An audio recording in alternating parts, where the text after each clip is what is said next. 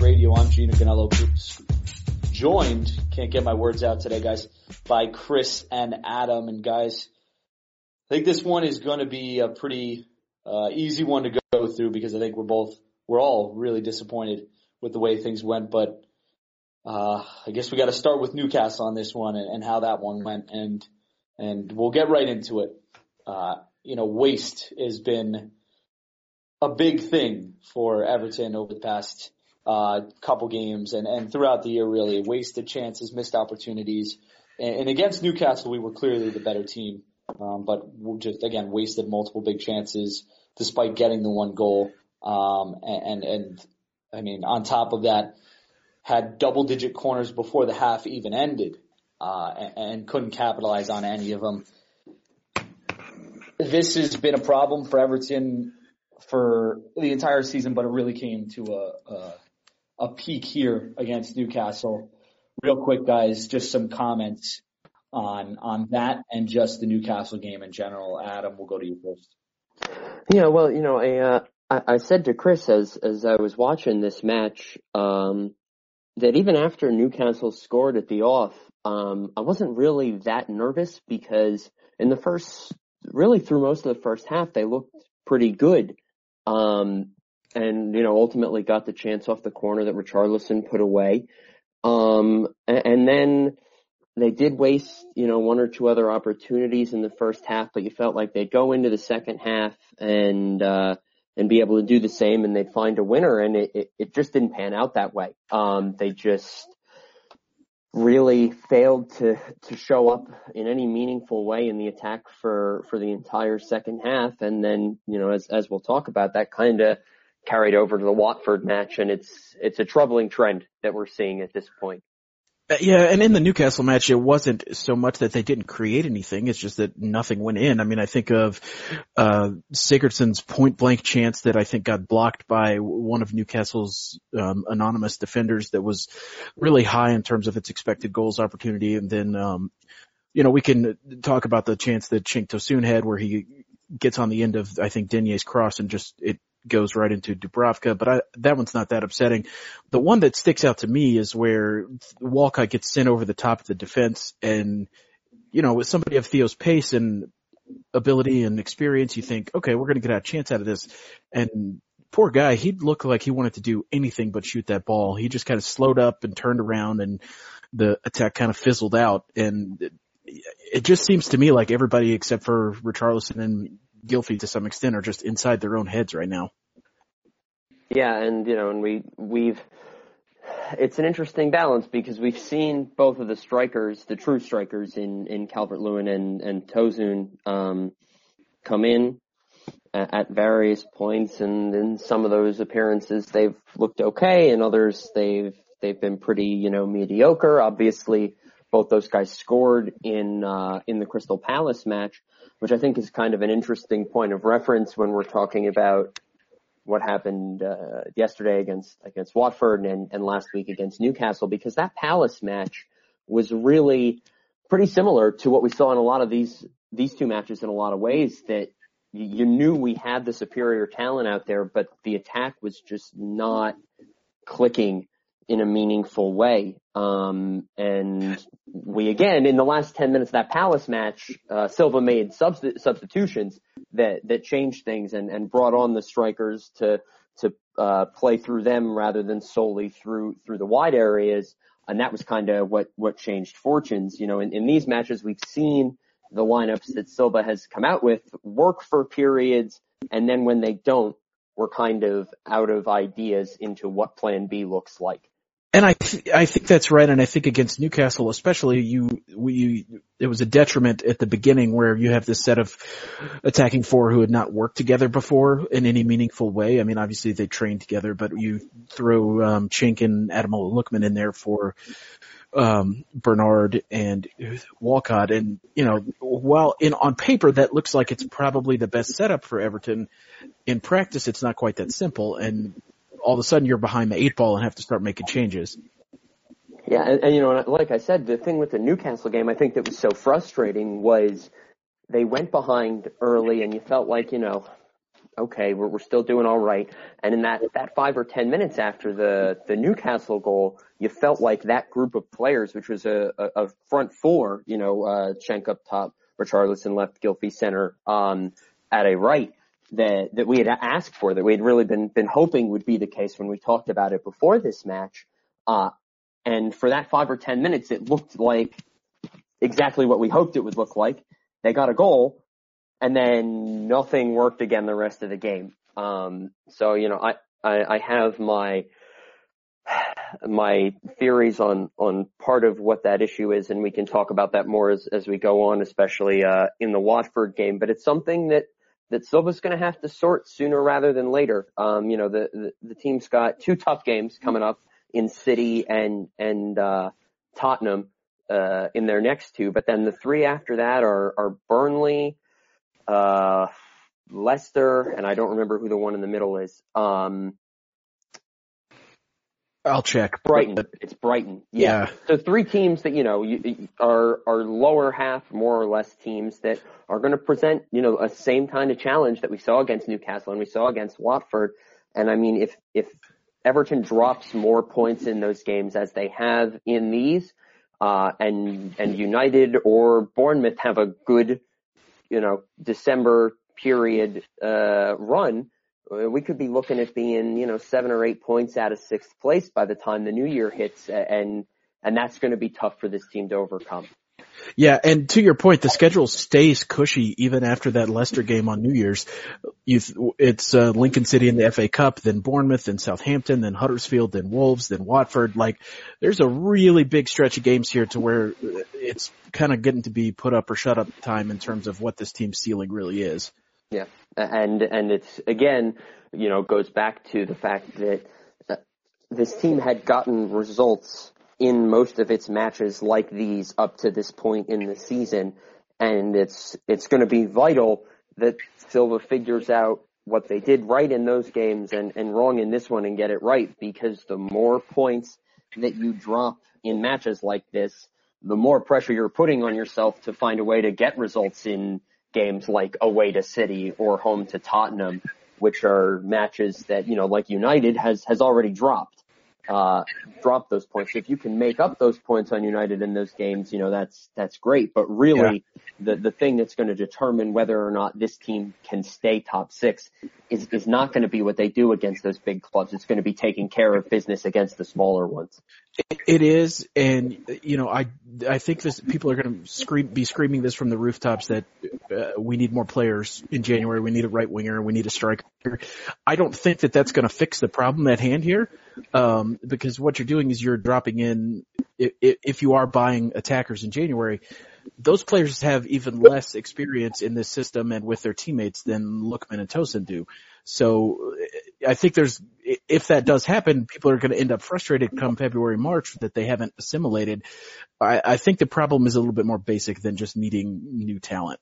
Yeah, and, you know, I, the, the the the ultimate point that I, I drove at in in the analysis that uh, it's it's up now, so it'll certainly it'll be up on the site um, by the time this is this is published. Um, is is basically that that what we've seen in the last two games, or that we're starting to see cracks in in Silva ball, for for lack of a better term, because you know what we've wanted to do all season is knock the ball out wide, let the wingers get forward, let the fullbacks get forward, let them do their thing, um, and then work the ball into the box from there.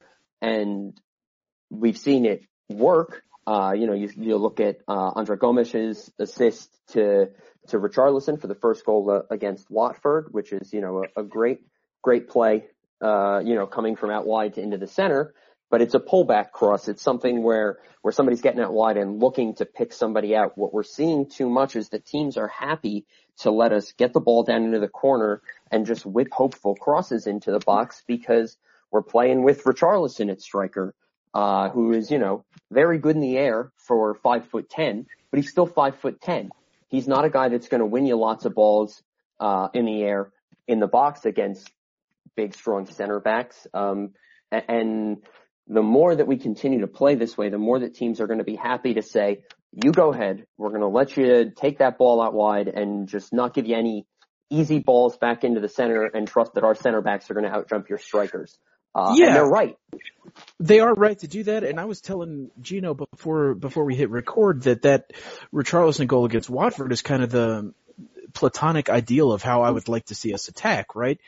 You know, you're building up through multiple players. It's not all focused on one guy. Uh, you, it's utilizing Andre Gomes's passing ability and Richarlison when he doesn't have to think about it. If he just gets up into position and it's all kind of immediate, for lack of a better term, he's really good at that kind of finishing. And yeah, it was definitely offside. Theo Walcott should not have touched that ball, but uh, on on its face, I think that that that provides kind of a window into into seeing how you might be successful on a more permanent basis. Yeah, and I think that, that the thing that I would want to be saying to Silva about that that goal is that uh, it it starts in the central channel and then it comes out right. Yep. Um, we have 22% of Everton's possession in the attacking third this season has been in the central channel. Only Wolves, Huddersfield, and Brighton spend less of their time in the attacking third in the center of the pitch. Uh, and none of those teams have friggin' Gylfi Sigurdsson.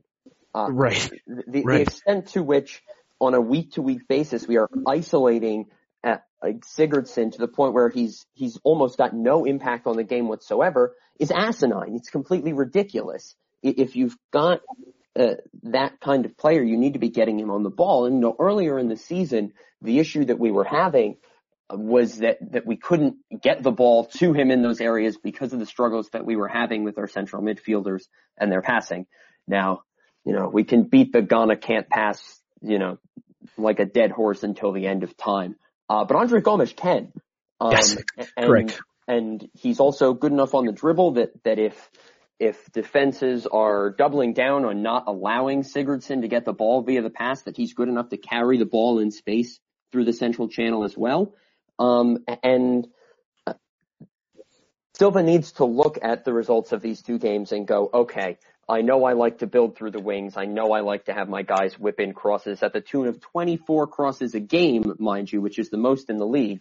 But at a certain point, you've got to look at your lineup and say, my most consistent player, my, my best player week to week is going to have to be Gylfi Sigurdsson, and I got to get this guy the ball. And he didn't do it against Newcastle enough. He didn't do it against Watford enough. And the result was that for long stretches of both of those games, we could barely even get out of our own half because we weren't using our best play, our best ball progressors to, to get the ball forward and we weren't finding our most dangerous playmakers when we got the ball into the attacking third. Yeah, it just feels it feels a little bit criminal to me because, it, and I don't know about you guys, but Sigurdsson's quality both on and off the ball is is pretty evident, right? Like Mhm.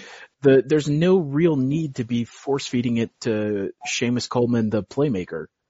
It it it's it's a little bit inexplicable. Like I said, I don't know why there's this continued need to do that when there's considerably better options available to you. And you know, like I I appreciate that they're going to Gomes more, and I think that that does help. But you know, if you were making a list of the best number tens in the Premier League, Sigurdsson would be what top six or seven, maybe top five, and they're just it's ignoring him. probably higher than that. Uh, R.I.P. I was also having that that thought today while while I was writing this this post, and you know, and you think about that, th- not not even not all of the teams above us in the standings necessarily utilize a, a true ten as a ten. Um, so I, I think that Sigurdsson ultimately might even even rank higher than that. But you know, the the point is what it is, and and I think that it's unfair equally to our wingers. And now, what what have we said over the past two matches? When we saw Richarlison go back out wide against Newcastle, and he wasn't very good there. Bernard has not recently uh, done a ton. Uh, Theo Walcott looks completely devoid of confidence.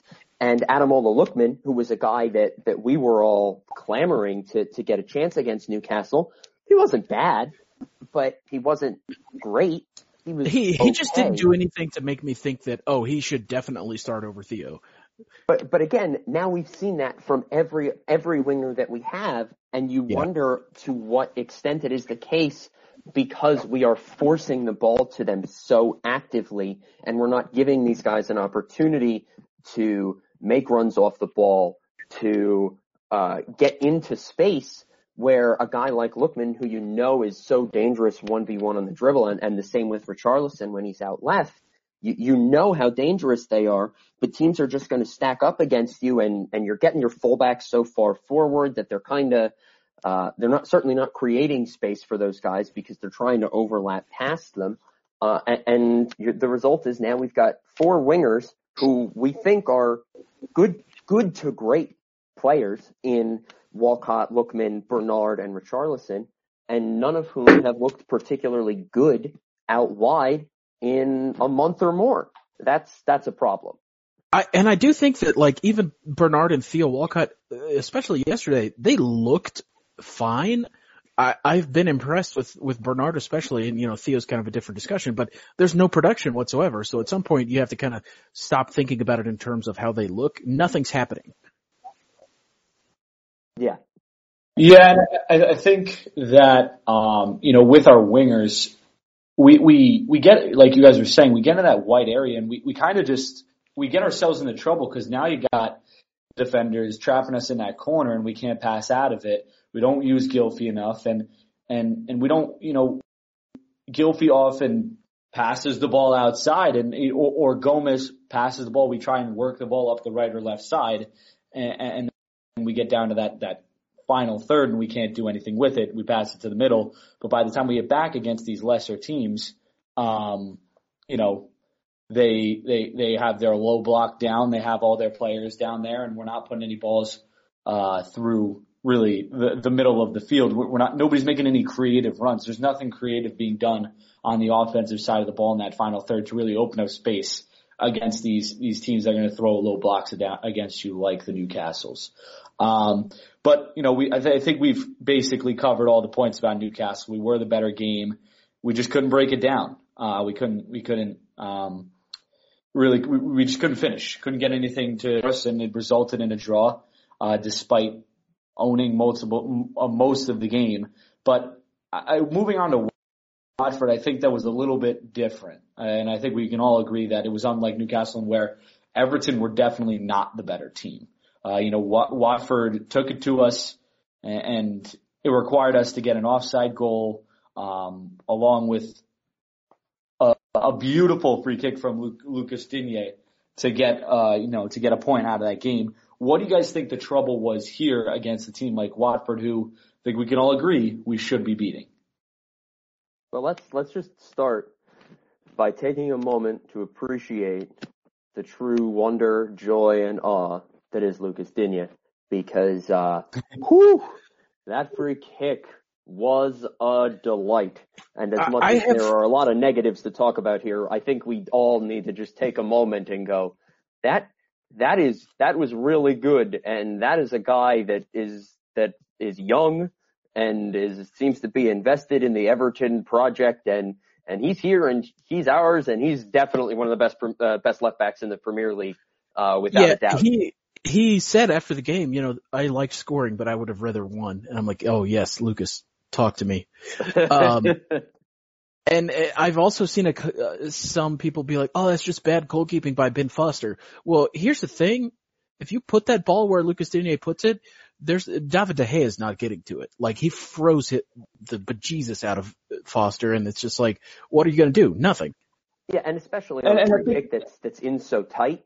Um, as a keeper, if if you're cheating more to that far post than Ben Foster was, Digne's just going to put it over the wall and curl it into the far post where, you know, where the, the post that, that Foster was standing at because he's clearly, evidently, you know, got that quality on the dead ball.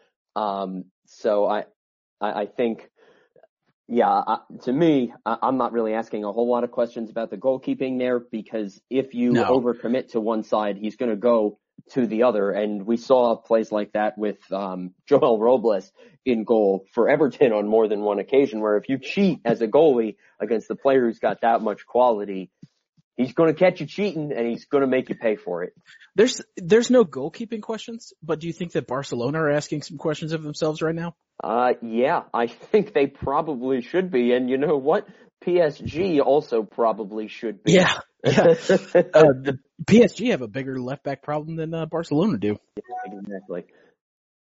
Um, but I mean, insofar as as this game uh, in particular was concerned, you know, I, I think that it was a continuation of of a lot of the issues from the Newcastle game that that we talked about um, against a, a, team in Watford that that has more more talent on the whole than um, than Newcastle does, and, they ultimately made us pay for that. Um, it, it's just not consistently good enough and it's completely lacking in a plan B when plan A isn't working.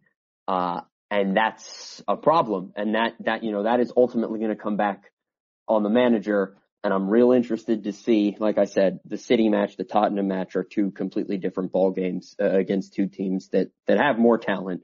Uh, City has a lot more talent and Tottenham has slightly more talent than, um, than Everton. But but when we get into that run of uh, games against uh, bottom table teams, that's that's going to be the time that tells us, I think, uh, if Marco Silva is is going to be a guy who can can really carry this team forward in a big way.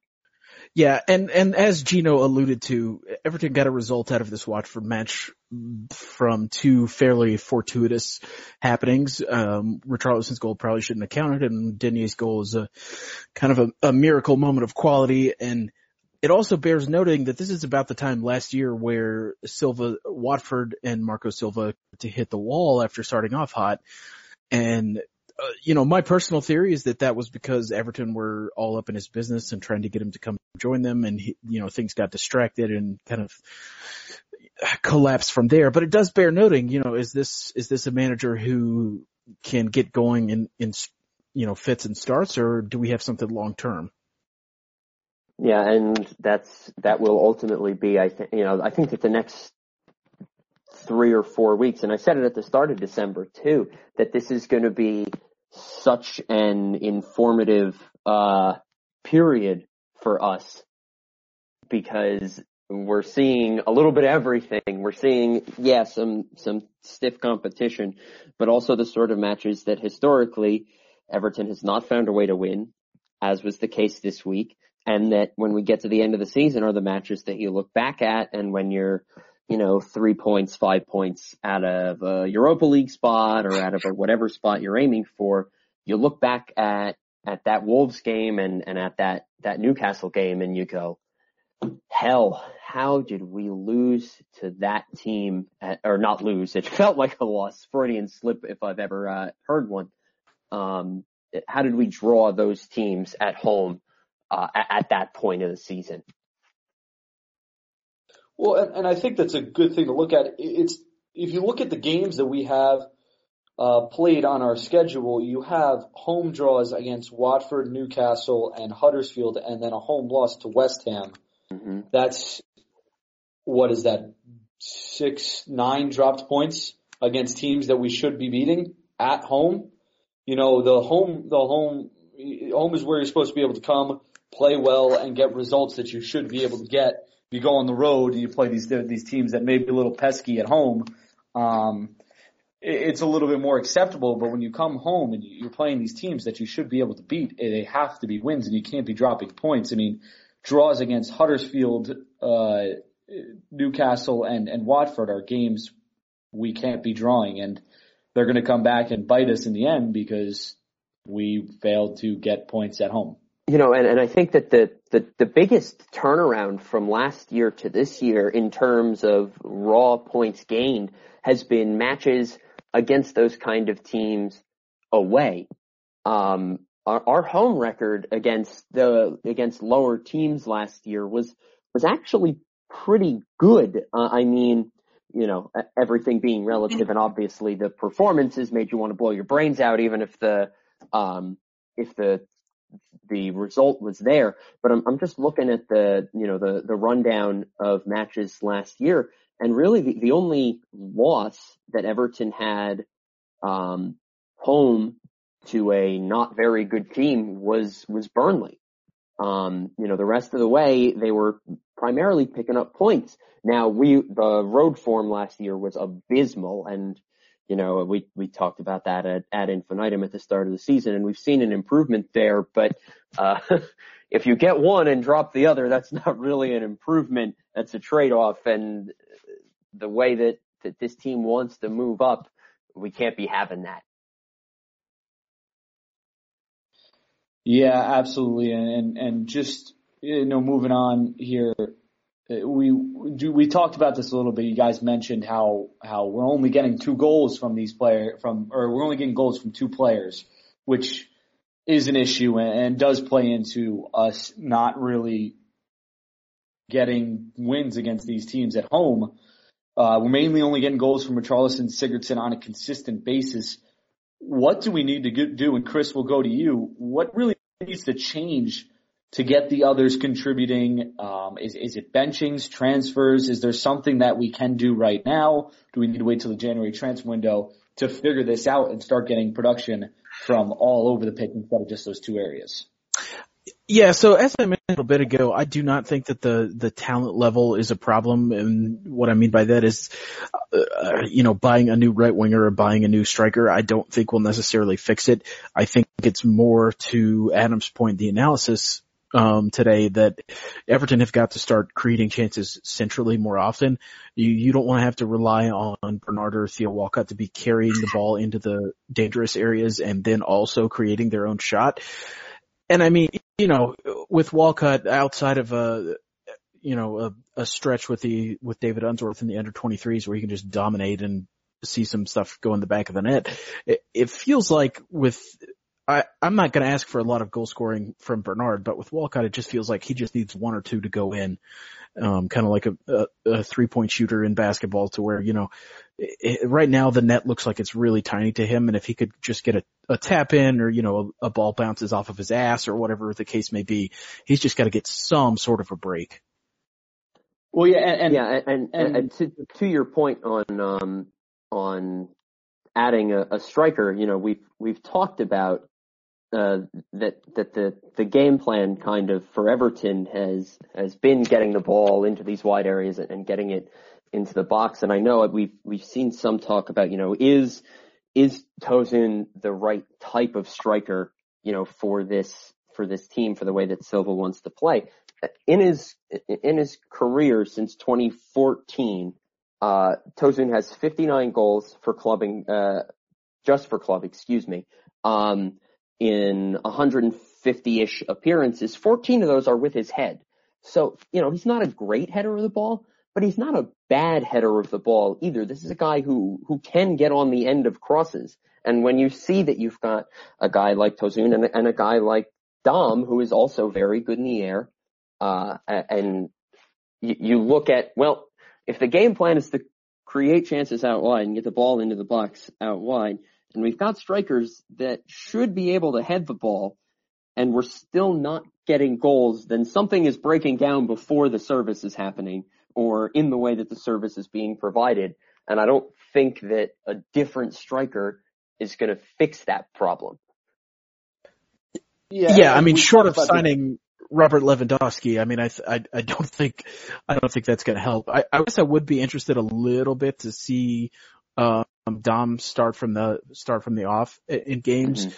just because I, I've not nothing that he's done this season has made me any less high on him. When he gets into games and gets a good run of minutes, he's he's still scoring like he did last season. And you know, Cenk may have a little bit of the the Walcott disease to him where nothing's going in, but uh, Dom has just not played enough for that to that disease to strike him. And I think that maybe if they're going to if Silva is on continuing to whip crosses in, Calvert Lewin may be the play. Yeah, it makes sense. And, and and we, if you look at it, really, since we've started talking about this issue of our strikers really not being able to score and us not getting production and it costing us and missing opportunities, Dom has played no more than the 24 minutes that he's he played yesterday uh, in any of like the last eight games. I think I think it is. Uh, so you know he's really not getting the opportunity to go out and prove himself uh, as a true striker and an option. But another issue does become if you're putting a Cenk or a uh, Dom up top, you have to move Richarlison out to the left, and we've all talked about how poor of a crosser of the ball Richarlison is, and that does play into the ball not getting into the box, and and you know Seamus not having his best games not crossing the ball in well, another person unable to put the ball into the box. So again, to reiterate your point, it may not be about the striker, it may be about the crosses and the quality of those crosses coming into the box because we do, like Adam said, cross the ball more than any team in the league, but we're not getting any production out of it. Yeah, um, and and it's, and that's exactly, and it's not even. Um, it, it's part of it is about the quality of of the crossing, sure, um, but I mean, it, even even on a, a bigger, uh, uh, broader view than that, it, it's not even about the quality of the crosses. It's about the predictability of the play. Um, that if teams know that that's what you're going to do, even if you get guys out into wide positions and they can get a decent cross in, you know, if if a center back knows, you know, I don't have to worry about a pullback. I don't have to worry about this guy trying to, you know, fleece my, uh, fleece the the opposing fullback or his fullback to dribble the ball into the box, all he's going to do is he's going to body up on the central striker and he's going to make it really, really tough for him to, to win a ball in the air. And that's very easy to do when you know you're playing a team that whips in 24 crosses a game. Um, so, so it's, it's a lot of factors that go into it. Very true. Very true. Now, uh, you know, we talked about Watford and, and Newcastle and two games that we can go on ad nauseum about uh, the, the problems that we saw, but I think we've covered everything really in, in the dis, in two disappointing draws at home against two teams we felt we could have gotten six points of and, and clearly documented as I think all of us picked us to, uh, win in the, in the podcast previous to this. Mm-hmm. Um, but moving on now to the, uh, final game, we're going to talk about the final topic, uh, our man, our game against City on, uh, on the weekend. And I mean, I think there's no real debate about from anyone really what can happen in this game, despite City. They're, they're, they are very injured. Aguero, David Silva, De Bruyne, Danilo, a, lot of players on them are, are, a lot of players on their team are, are injured, but I don't think we can fall into this false sense of security that we might have a chance. Hurt City is still Manchester City and, and Everton will probably lose this game, right?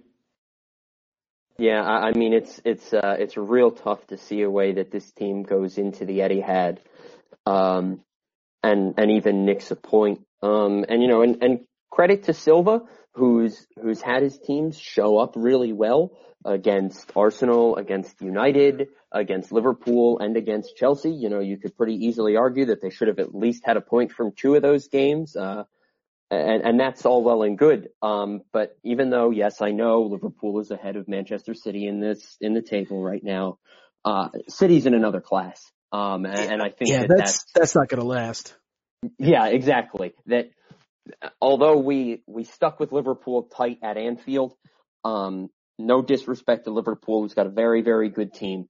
Um, City's in another class and doing, doing that against City, is a completely different proposition to doing it at Liverpool. Um, and at, you know, when we played Liverpool, we saw Silva at, at times play pretty aggressively. Uh, if you do that against City, they will end you and it will be a bloodbath. So, you know, expect to see 10 guys behind the ball most of the way and, you know, it is what it yeah. is. I, and I, what I'll add to that, which I agree with, is just that nobody should come out of this match feeling like they've feeling like this is some big commentary on Everton's ability or where they're going to finish this season. It's okay to go to Manchester City and get your ass beat. Like that's that that happens to everybody, and it's not like some some big issue with Everton's ambition if they come come out of this game and lose three 0 or four to one or whatever. That that's just going to happen. You kind of have to take it for what it is and, and move on. Yeah, and and I think that uh, you know in the end, we there's more that we can uh, be disappointed about in the previous two matches than really in this one. This one, I think we all expect to go into lose, and even before these last two matches, we expected that. We may have been talking maybe with a little bit more positivity um, about this game, but still expecting to lose no matter what, no matter what, uh, what happened the last two matches. Let's um, and, those and let's are really just, uh, let's just put a numerical point on this. Uh, City has played eight Premier League games um, at home so far this season. They are 8-0 with a goal differential of 25. They have scored 30 times and conceded five in Premier League games. at home this season. So, um, I think I'm going to make some plans for Saturday morning. Good luck. I don't know about you good guys. luck. It's a nice early kickoff for all of us here in the U.S. so that we can get all the misery out of the way at the start and then go out, just go out with our day. It'll be great. uh, yeah, I might, uh, I might sleep in, uh, after, after that, hearing that stat. yeah, it's bad. Yeah, that's, that doesn't normally bode well for us uh, in any situation. But real quick, guys, before we go into predictions and and and close out the podcast for today, what do you guys think, if anything, we can learn from this match? And, and Adam, we'll start with you. Um, I'm a little interested to see um, how the center backs deal with the constant pressure. We've not put ourselves in a spot very often this year where they've had to deal with wave after wave of attack. Um, and you have you have to say that on the whole, Keane, Mina, and and Zouma have all um, been pretty good this season. Uh, you know, Mina a little bit shaky in the last couple of games, but uh, you know everything's a work in progress and and all that. So regardless of of which uh, center backs he sends out there, I think it could be Keane and Zouma or Keane and Mina. Um, I'm just interested to see how they fare ultimately. If this is a game where ultimately, you know, those guys help to keep this close and we only concede, you know, two to City, that's probably a big win for the center backs and it's it's another sign of the progress that we've made in terms of building a back line that can stand up to the scrutiny of the Premier League week in and week out. Yeah, I'm also interested in that, but I'm going to go a little bit more mainstream. I'm going to dip my toes into like peak Everton Twitter and Facebook here, so I might trigger Adam a little bit. Oh, um, I think this is an important game for Seamus Coleman.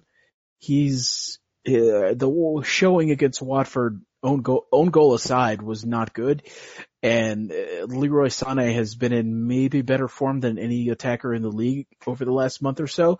And if Seamus shows to the ability that I think we all know he can, um, you know, I'm just going to brush this one off. But if there's another, if he's got another 90 minutes of crapping his pants in him, I'm, I'm going to at least start to keep an eye on the alarm bells, if not ring them entirely. Yeah, it's going to be an interesting match. I mean, obviously, not much we can take from an attacking standpoint, just because we're not going to be on the ball as much. I agree, Adam. I think this is going to be an interesting game for our defense in general, um, and the center backs. Uh, see how they can deal with this City team, who is again one of the best attacking teams, if not the best attacking team uh, in the entire Premier League. See if we can um, see see how well they can hold up and how organized we can be defensively uh, after a couple um, games of of a little bit kind of chaos back there on a, on a couple different instances. But real quick, guys, finishing things up. Let's give predictions here, Chris. Uh, pain, death, destruction, the Grim Reaper. Um, I'm gonna say three three to one.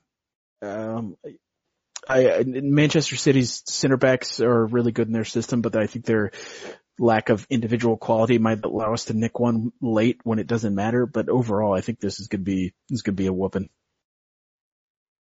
Adam, Um, I'll uh, I'll go two 0 I think um, I- I think that we'll be pleasantly surprised um, by the showing that we ultimately get from the defense, and I think that we'll get about eight touches in the attacking third all game. Uh, I agree with Chris ultimately uh, that you know individually when when you get them isolated, uh, City center backs are generally gettable. Uh, I just don't see any way, uh, particularly with the way that that this team has played over the last week, uh, that we can string enough passes together to get them isolated to that spot. But I think that the defense will make us feel better than we might expect going into this. So uh, I'll give you a 2-0 City. Yeah, I'm gonna go a little bit more pessimistic than both of you guys. I don't think we get a goal. I think we probably give up three. Um, so I'm gonna go with three nothing uh, towards uh, City. I don't think we're really, again, a lot of it's based on the last two performances, but I don't think we see much uh, in this game that we're too pleased with. I think we probably get exposed at the back at least a few times, and uh, it results in a three nothing uh, defeat. But now that we're all depressed, and I'm probably gonna have to go stress eat my way uh, out of this. Um, that's all the time we have for you guys. Uh, keep listening, Chris and Adam. Thanks for joining me. Uh, we'll be on again next week after a hopefully not too horrible city defeat. So we'll uh, talk to you guys then.